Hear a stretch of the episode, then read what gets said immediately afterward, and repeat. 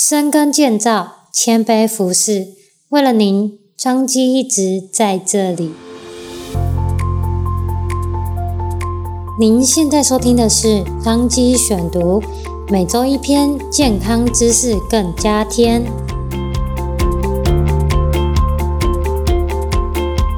今天为大家选读张基院讯二零二二年十二月份第四百七十九期。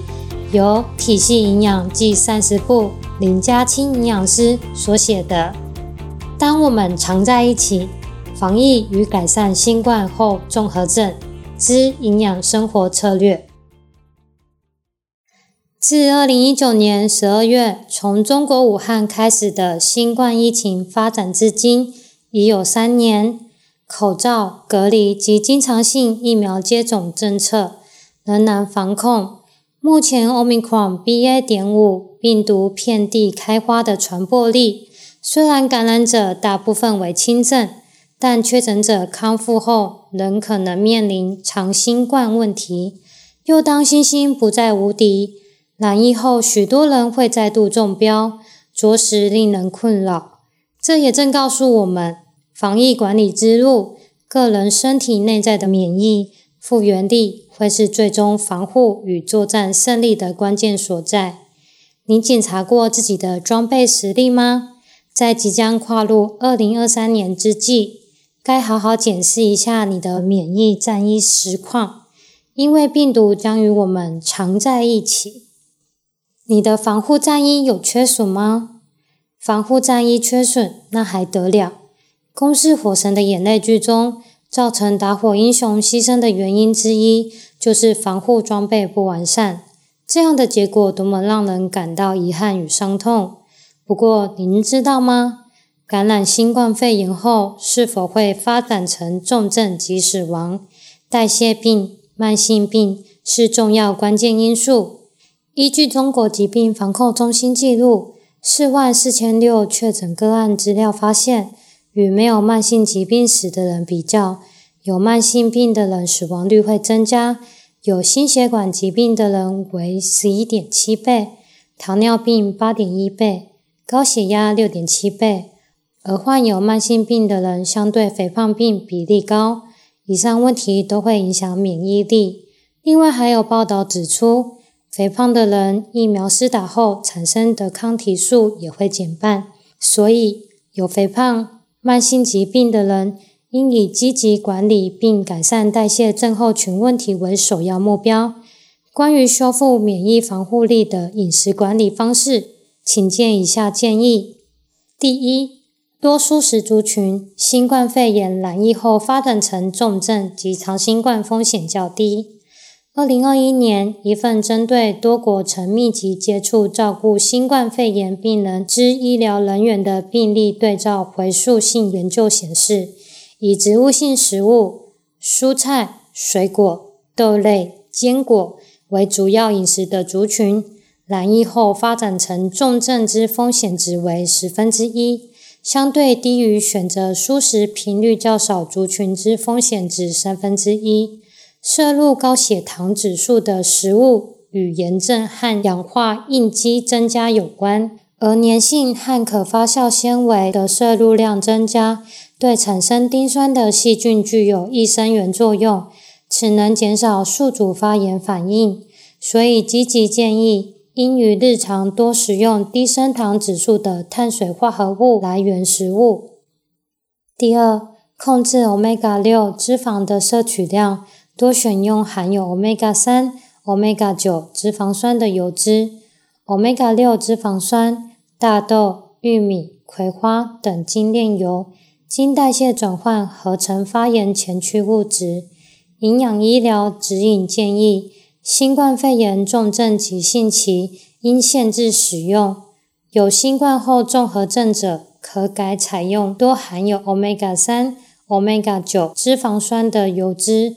作为能量供应的来源，而现代化饮食中仍有 Omega 六脂肪酸过度摄取问题，也需留意油脂来源与选择。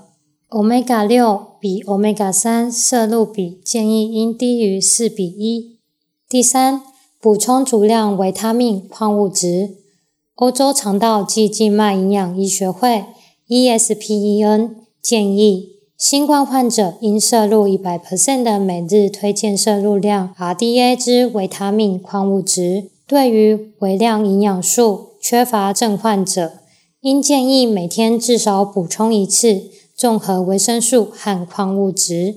维生素 D 不足将影响体内许多重要功能，与心血管疾病、第二型糖尿病、癌症和忧郁症等几种慢性疾病的发生和发展密切相关。另外，维生素 D 缺乏也与骨骼健康恶化和免疫功能不足有关。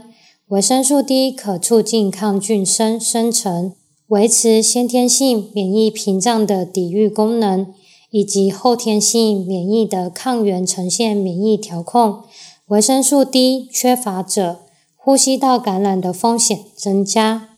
维生素 C 是抗氧化剂和多种酵素的辅因子，可强化表皮层屏障，调节先天性及后天性免疫的能力。透过白血球嗜中性颗粒细胞对感染物质的吞噬作用，刺激活性氧的产生来进行灭菌，是提高免疫力不可缺少之营养素。建议大众应天天多食新鲜蔬果，摄取足量维他命 C。锌是抗氧化酵素的重要成分，与抗体产生、维护免疫系统及皮肤健康有关。透过促进细胞核内核酸、DNA 和 RNA 的合成，广泛参与各式免疫功能。缺乏会影响食欲，增加腹泻及呼吸道感染风险。海鲜中，特别是牡蛎，含锌量丰富，南瓜子也含有，可常选择摄取。益生菌，人体肠道中存在70%的免疫细胞。肠道中菌丛生态健康平衡，是维持免疫力的重要防线。蔬果、豆类、坚果、全谷等植物性食品中的膳食纤维和多酚类植化素，会引起肠道微生物群的健康变化。益生菌可能会改善免疫反应，有利于与病原体竞争在肠道中定植，并维持肠道屏障的完整性。从而降低对病原体及其微生物代谢物的渗透性。此外，肠道菌可以使用神经、炎症和激素信号通路与大脑进行交流，从而影响心理健康。因此，含有支持健康微生物群的膳食化合物的均衡饮食，将有助于促进 COVID-19 后综合症患者的身心健康。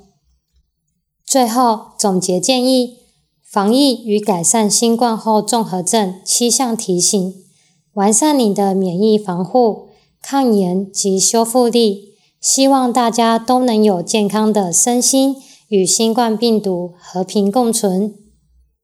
第一项，多采蔬果天天吃，儿童五份，女性七份，男性九份，一份等于一百公克，约半碗。血糖、三酸甘油酯比较高者，水果应限量一天两份，摄取为宜，并且不选择甜度太高的水果。第二项，全谷杂粮每天一到两碗，或米汤一到两汤匙，有代谢疾病者请减半摄取。第三项，坚果天天吃，一握三十公克。第四项，Omega 三、Omega 九。冷压初榨好油，每餐一到两汤匙。Omega 九脂肪酸含量丰富的油脂有橄榄油、高油酸葵花油、苦茶油、酪梨油。Omega 三脂肪酸含量丰富的油脂有紫苏籽油、亚麻仁籽油、印加果油。第五项，富含 Omega 三脂肪酸鱼类，青鱼、鲑鱼、秋刀鱼等。每周至少两次，每次吃一手长大。第六项建议检测维他命 D，缺乏者应补充，可找营养师或医师建议补充剂量。第七项经常活动，维持健康体重，保持热量摄取及体能活动支出平衡。目前体态有肥胖及过重问题者，则应减重。